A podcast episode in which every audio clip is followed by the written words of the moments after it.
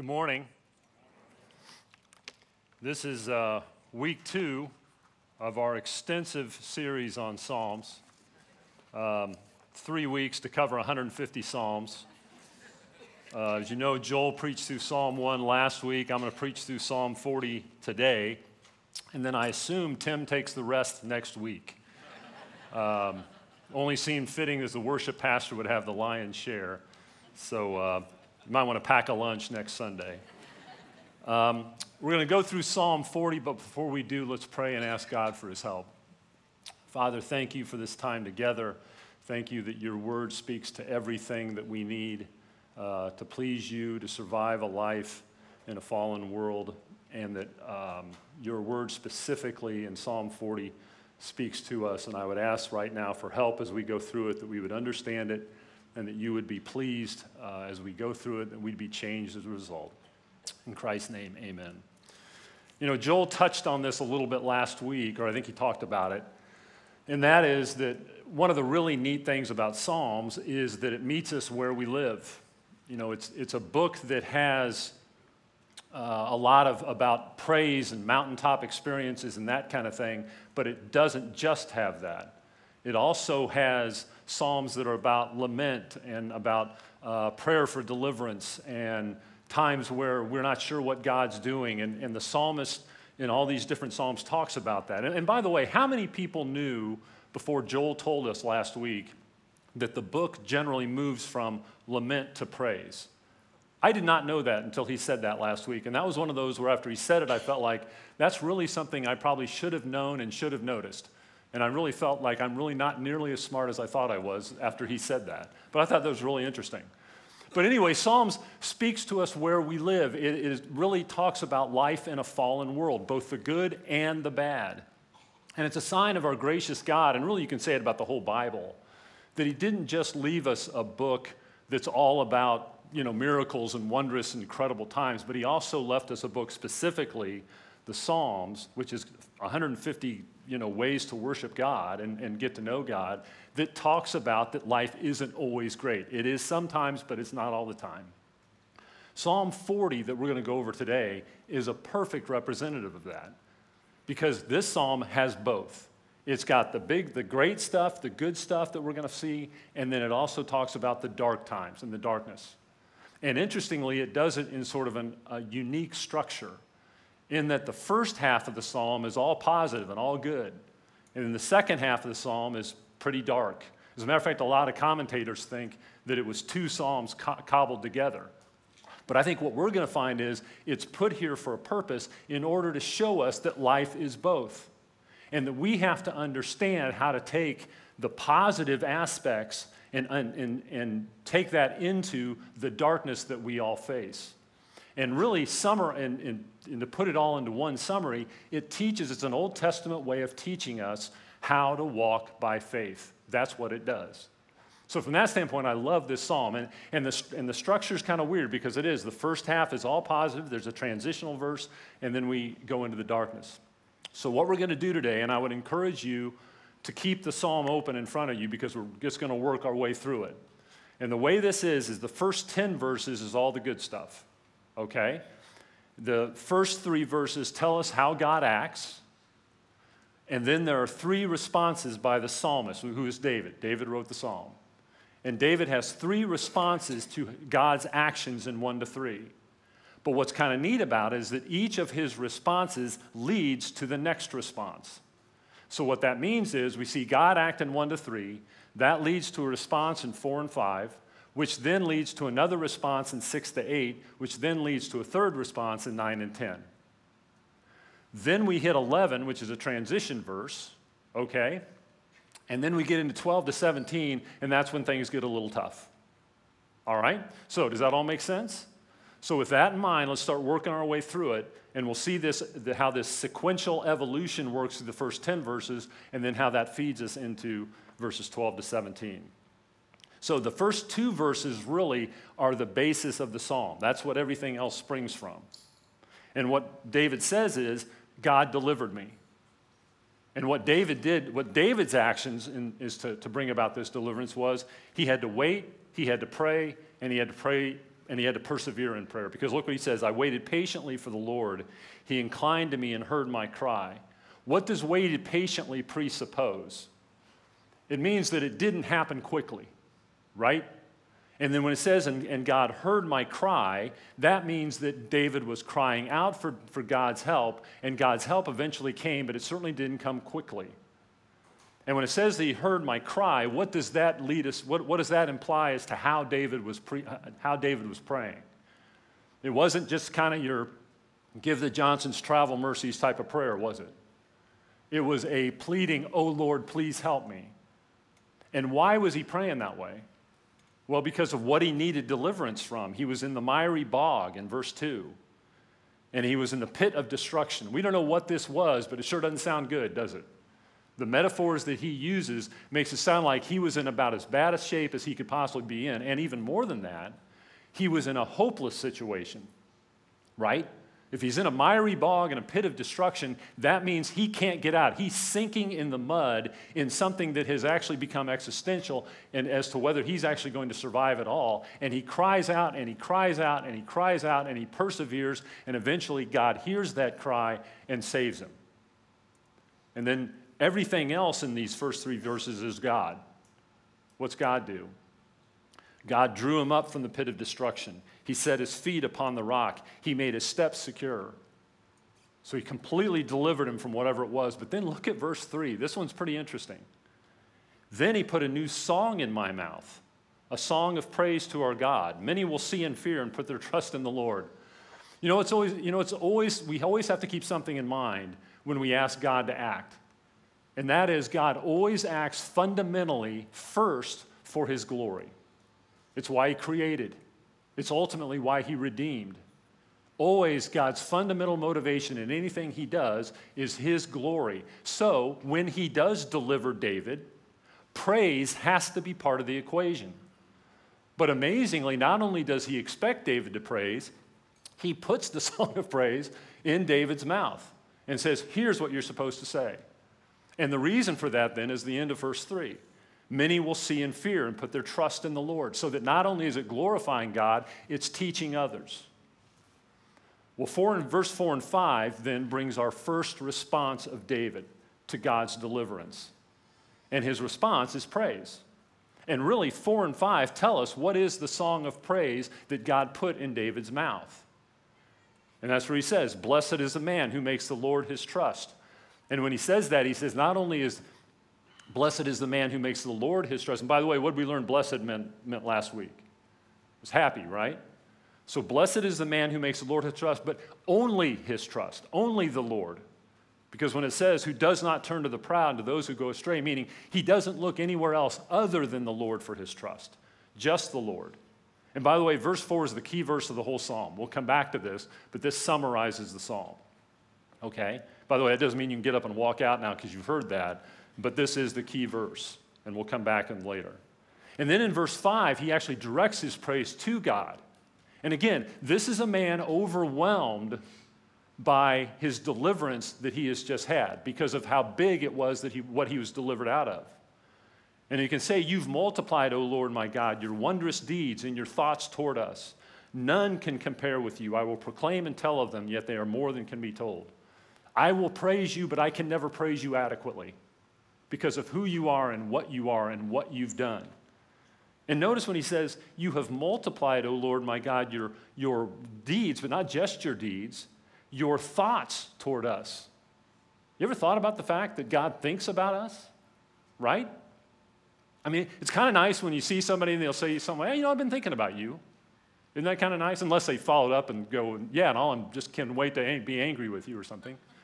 But if they just say, I've been thinking about you, and then you put that in terms of the infinite, omniscient, omnipresent God who thinks about you, and his thoughts are innumerable about us. That's an amazing comment. But all of this praise is coming out of the deliverance that David experienced because the deliverance was so incredible, he now turns back and praises God. So that's the first response.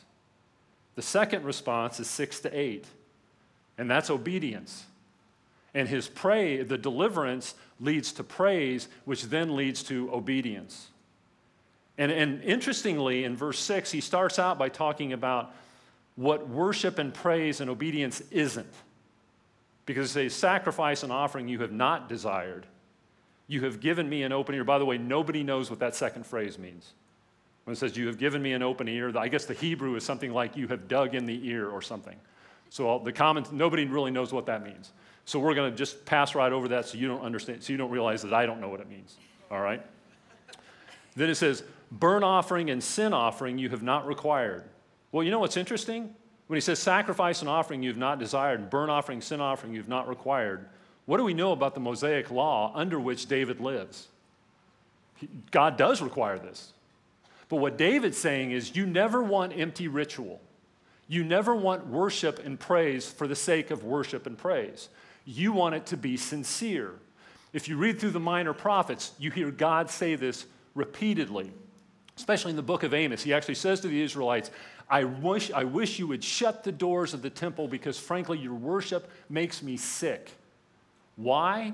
Because they were coming into the temple, they were offering sacrifices, but then the other 6 days of the week, they were committing adultery, they were taking advantage of the poor, they were cheating each other, they were in some cases even shedding innocent blood, and God says, your worship makes me sick, which means that there's no such thing as bad, or bad worship isn't better than no worship. No worship is better than bad worship.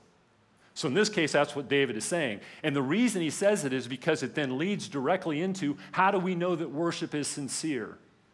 The way we know is because of obedience. And that's when he goes on and says, I have come in the scroll of the book, it is written of me or prescribed for me. And then he says, I delight to do your will, O my God. Your law is within my heart. You are the God who he just said is your wondrous deeds and your thoughts, and none can compare with you. That God who that's true of and who delivered me is worthy of my obedience. And it's worthy to the point where I delight in obeying you. Does that make sense?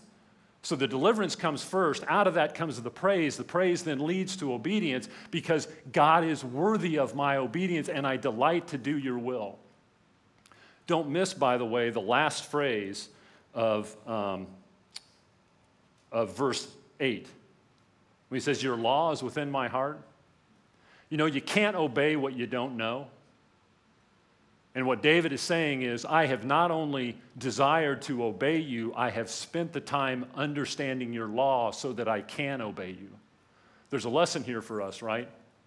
You can't obey what you don't know. If you don't know this, you can't obey it.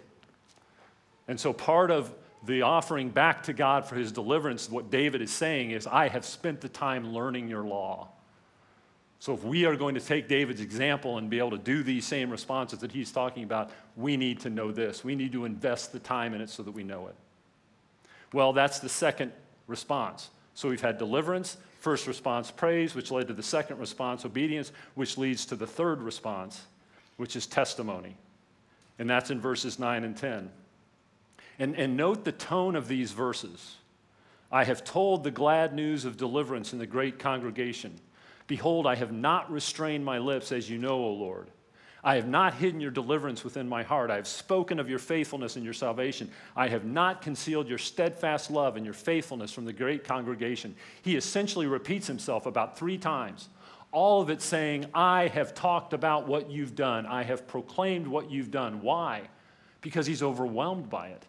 He can't not proclaim it. He is so overwhelmed by what God's done, by who God is, that he proclaims it to anyone and everyone.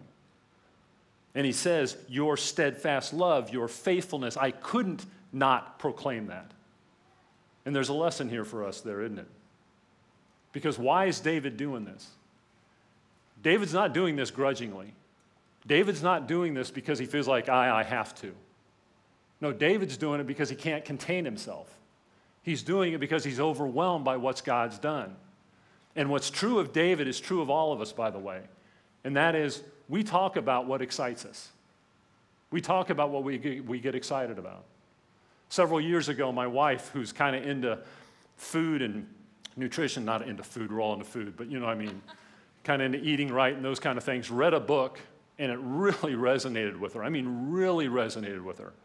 And I mean, she became like an apostle for this book. Started telling everybody about it. We'd get together with dinner, we're talking about the book. We're getting together with friends, she's talking about the book. Got to the point where I'm pretty sure people stopped calling us because they didn't want to hear about the book, right? And I remember thinking at the time, man, as excited as she is about that book, this book is a whole heck of a lot more meaningful, and I don't think I'm nearly as excited about this one as she is about that one. Because at the end of the day, we talk about what we're excited about. If you're like me and you would be embarrassed if people knew how much or how little you witness, well, then maybe what the answer is isn't, oh, geez, I got to witness. Oh, my gosh, I got to witness. I should do this better, and put yourself on a massive guilt trip. No, the answer is to become more overwhelmed with what God's done for you. Get to the point where it bubbles out and over you because you can't help it, because that's who you are. We talk about what we're excited about. If you're sitting here today and you are parents of young kids, my guess is you don't have to gear up to work into the conversation the latest cute thing that little Jimmy did, right? As a matter of fact, if anything, if you're self-aware, you've got to tell yourself, I got to stop talking about the kids so much, right? And same thing with anything else. You just saw a great movie, just got a great deal on something at the store, just read a great book, bought a new house, whatever it is. We naturally talk about what we're excited about. And so if you want to be a witness, become overwhelmed by what the gospel means. Spend so much time with it that it just becomes who you are, and it's just part of your conversation, and then you start to talk about it to others. And believe me, I am preaching to myself every bit as much as I am to you. I don't mean to just say you, I mean we. So that's the third response. So we've had three responses. We've had the delivery, right? The deliverance leads to the first response of praise, which leads to the second response of obedience, which leads to the third response of testimony, and then that flows direct. And then now we reach a transition. We've kind of reached halftime, and now we get to verse 11, and verse 11 transitions us from the happy times to now what could be sort of the grayer times. Oh, and by the way, too, something that I just thought about that I missed. Notice that when in the second response of obedience, that obedience never comes before deliverance, right? That the second response of obedience always is a response to God's actions. It's what separates Christianity from religion. Religion says I obey and work my way to God. Christianity says God saves me, and in response I obey. So from the standpoint, the psalm is accurate into how it shows that. Deliverance comes first, then praise, then obedience, then testimony, right? So now we reach verse 11. And he says this, as for you, O Lord, you will not restrain your mercy from me. Your steadfast love and your faithfulness will ever preserve me. Now, this is a prayer that is born out of the first 10 verses. Now, notice something. What is the verb tense in the first 10 verses? It's past, isn't it? Everything's past tense in the first 10 verses. But notice verse 11. What's the verb tense in 11? It's present. And he's transitioning from here is how things have been, now let me tell you how things are. And verse 11 becomes not just a prayer, but a statement of faith born out of his experience of the first 10 verses, right? And so he is saying then that I know that you will do this. Lord, you will not restrain your mercy from me. Your steadfast love and your faithfulness, which you already praised God for earlier, will ever preserve me. So he's saying, I have the confidence to say that because of what you've already done. But why is he saying it now? And why is he praying this back to God and saying, I know this is true? Well, the reason is because he's in trouble. And he is right back into the miry bog and the pit of destruction. And notice again, we are all present tense from here on. In verse 12 from 17, he lays out an entirely different perspective of what's going on with his life. And the psalm totally changes tone. There's a sea change in the tone of it. And notice what he says. He says, evils have encompassed me beyond number. My iniquities have overtaken me, and I cannot see. And when he says I cannot see, he means I'm losing perspective. I'm I'm starting to lose just the proper perspective on my life as a whole. He says, they are more than the hairs of my head. My heart fails me. He's losing perspective and he's losing hope, both. You know, 12 is a gigantically encouraging verse. And you might go, it doesn't really seem that way, Rob, honestly. But it is. It is hugely encouraging. You know why? Because that first phrase, he says, evils have encompassed me beyond number. That sounds like he's a victim, right? And that's true. We live in a fallen world, and there are some times where we fall into pits that are just there because we live in a fallen world. We're walking along, everything seems fine, bam, we're in a pit.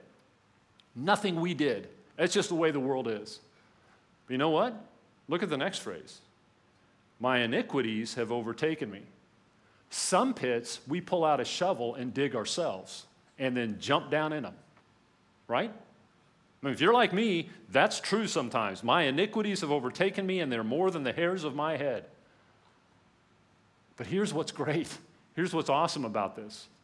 God delivers us from both. David put this in here, and if he hadn't put it in here, then, and the fact that he has it here means that God delivers us from both. That doesn't mean that he always takes away the ramifications of our sin. He doesn't. Matter of fact, oftentimes doesn't.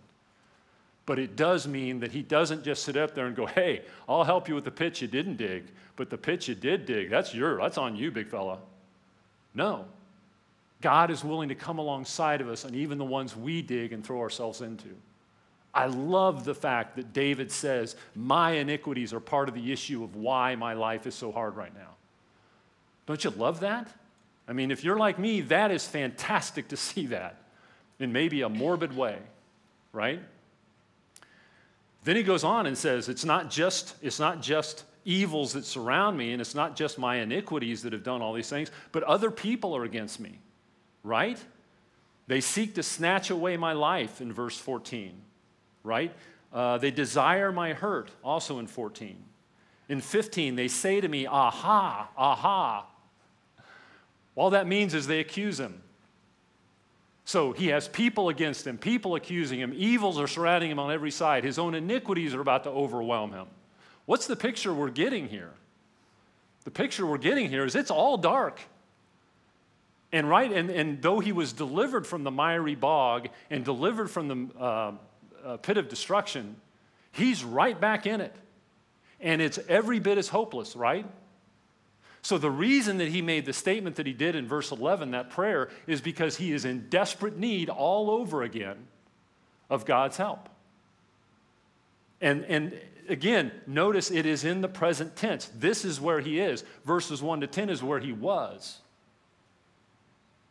He does keep praying during this time, though, because he says, be pleased, O Lord, to deliver me. Let those be put to shame and disappointed altogether who seek to snatch away my life. Let those be turned back and brought to dishonor who desire my hurt. You know, I never really know what to do with imprecatory psalms. I'm never exactly sure how that's supposed to apply to my life. I'm just throwing this in for free. And since I still don't know, we're not going to spend a lot of time on that part. All right? But then he says, but may all who seek you rejoice and be glad in you. May those who love your salvation say continually, great is the Lord. As for me, I'm poor and needy, but the Lord takes thought for me. You are my help and my deliverer. So he continues to pray through it, but the prayers are during a time of incredible darkness. There is nothing good about where he is. But look at what else he prays twice. And I think this is the second gigantically encouraging thing here. Look what he prays twice. Look at the second phrase of verse 13. O Lord, make haste to help me. And then look at the last phrase of verse 17. Do not delay, oh my God. Now, I want to remind you of something. What was the very first phrase of this psalm? How did he start it? I waited patiently for the Lord. And yet, what is he praying here? Oh Lord, come quickly. Oh Lord, get me out of this soon. He's a human. This is awesome because this means we get to pray this way. And so we should pray with David, because David's essentially saying this, look, I've waited before, I can wait again, I have the faith to wait on your timing. But I got to be honest, I wish your timing was now. And that means we can pray that way too. We can pray, Lord, we know that everything is in your perfect time. We know that you are not bound by space and time, that you don't wear our watch, and that you look at things differently and you have the advantage point of eternity, but please, oh, please get me out of this soon. And apparently, that's okay. I think that's fantastic. I waited patiently for the Lord. Please don't make me do it again. That's what he's saying. I think that's hugely encouraging. Well, now that, okay, so now that's the end of the psalm. All right? We've looked through the pieces, okay? We've dissected it. We understand it, how the first 10 verses go into the second, or maybe not totally understand all that, but we've broken it down into its parts, and we got all that. But now what do we do with it? It seems like we got two separate parts with a little joiner in the middle, and it's like, so what do we take away from it that we can walk out of here and apply to our lives? Well, to me, what I think makes sense, and I don't think I'm too far afield on this, is I think we can look at this as an Old Testament instruction on doing what Paul tells us to do in 2 Corinthians. In 2 Corinthians, a very famous verse, Paul says this to us and to his readers. You are to walk by faith, not by sight, right? Well, I think David has just given us the exact same message. I think you can look at verses 1 to 10, and you can say that's an example of walking by faith. He's been delivered. He's overwhelmed by that deliverance. He responds to that deliverance in obedience and in praise and in testimony. That's walking by faith. But then verses 12 to 17 are an example of sight. Not necessarily walking by sight, just sight. Because what does he see when he looks around? All he sees is darkness. There is nothing right now as he looks around at his life that screams out, God is for you, God's on your side, God's here, a benevolent, loving God is with you. Nothing. All he sees is darkness, right? And so that's what sight is. And what David is telling us is, you got to take the 1 to 10 with you into the darkness of 12 to 17. You have to take what you know to be true of God based on his deliverance of you in the past and how you respond to that, and you need to keep responding that even in the times of darkness where it looks like there's nothing good happening at all. Because otherwise, when you walk by sight, and he does touch on this a little bit, you end up with what he said in verse 12 where he said, I cannot see and my heart fails me. That's the result of walking by sight. You lose perspective. You lose hope. See, ultimately, what walking by faith and not by sight means is you have to walk based on what you know. We are to be thinkers as Christians. Several years ago, I decided to buy my kids, I have 3 kids, I bought them all bracelets. And by the way, it's not as wimpy as it sounds, but it was these bracelets that you get them online, and they're like wood, and you get words stamped on them. I don't remember what they're called, but anyway, I got ones that said, think on them, because I thought, as Christians, that's what you need to do. You need to think. By the way, total fail, they never wore them, okay? But my heart was in the right place, I think, anyway. But as Christians, we have to think, because we have to walk based on what we know to be true. And that's what David is saying here. And then when we get into the times because there are times of life where what does sight tell us? Sight tells us God's not around, or if he is, he's not for you, or if he is for you, he apparently is too powerless to change anything. He's either not benevolent, not powerful enough, or not even here. And there are times in life where when you look around, that's what your experience tells you.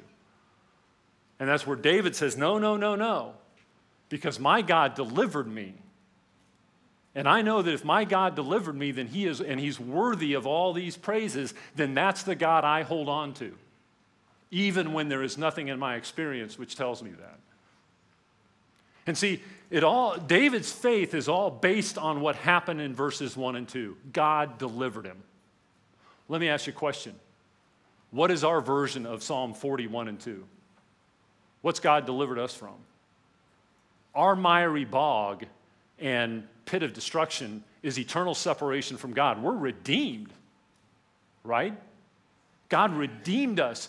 God took our penalty for sin such that we can walk in to the throne room of God with our head held high because we deserve to be there. We are justified to be there. We are in there with justification because our penalty has been paid. We walk into the righteousness of God, all the penalty for my sin. I walk into the throne because I'm supposed to be here. It would be unjust if I weren't here. But even more than that, when I look at the judge of all the earth, I don't have to call him judge anymore. I call him Father because I've been adopted into his family, right? So more than just justified, I have been adopted, and I look at all those things together, and it's like, that's the God I serve.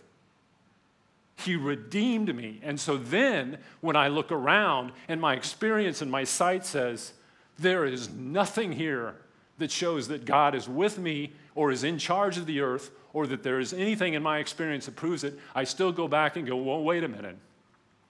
My God redeemed me.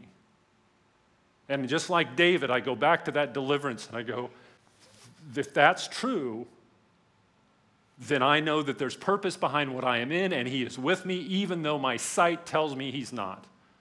That's walking by faith and not by sight. Which then brings us back to verse 4. Because verse 4 sums that up exactly. Blessed is the man who makes the Lord his trust. That's what it means to walk by faith. And when you walk by faith, you believe that and you say, yes, I make the Lord my trust, even when there is nothing in my experience that would back up the truth that the man is blessed who makes the Lord his trust. That's the takeaway. We walk by faith, not by sight, and we take 1 and 10 with us into the darkness of 12 to 17. Let's pray.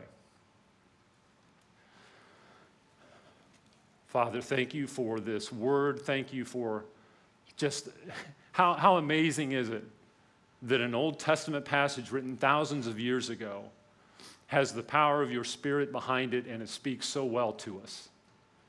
Thank you for the just your grace that's expressed in your word, and thank you that you love us so much that you leave this for us. You are a great and awesome and wonderful God who is incomparable and worthy to be praised, and I would ask that you would help us to live in light of our redemption such that when we are in the darkness of 12 to 17, that we can hold on to that and know that you are there even if it doesn't seem you are. Thank you that you love us so much. In Christ's name, amen.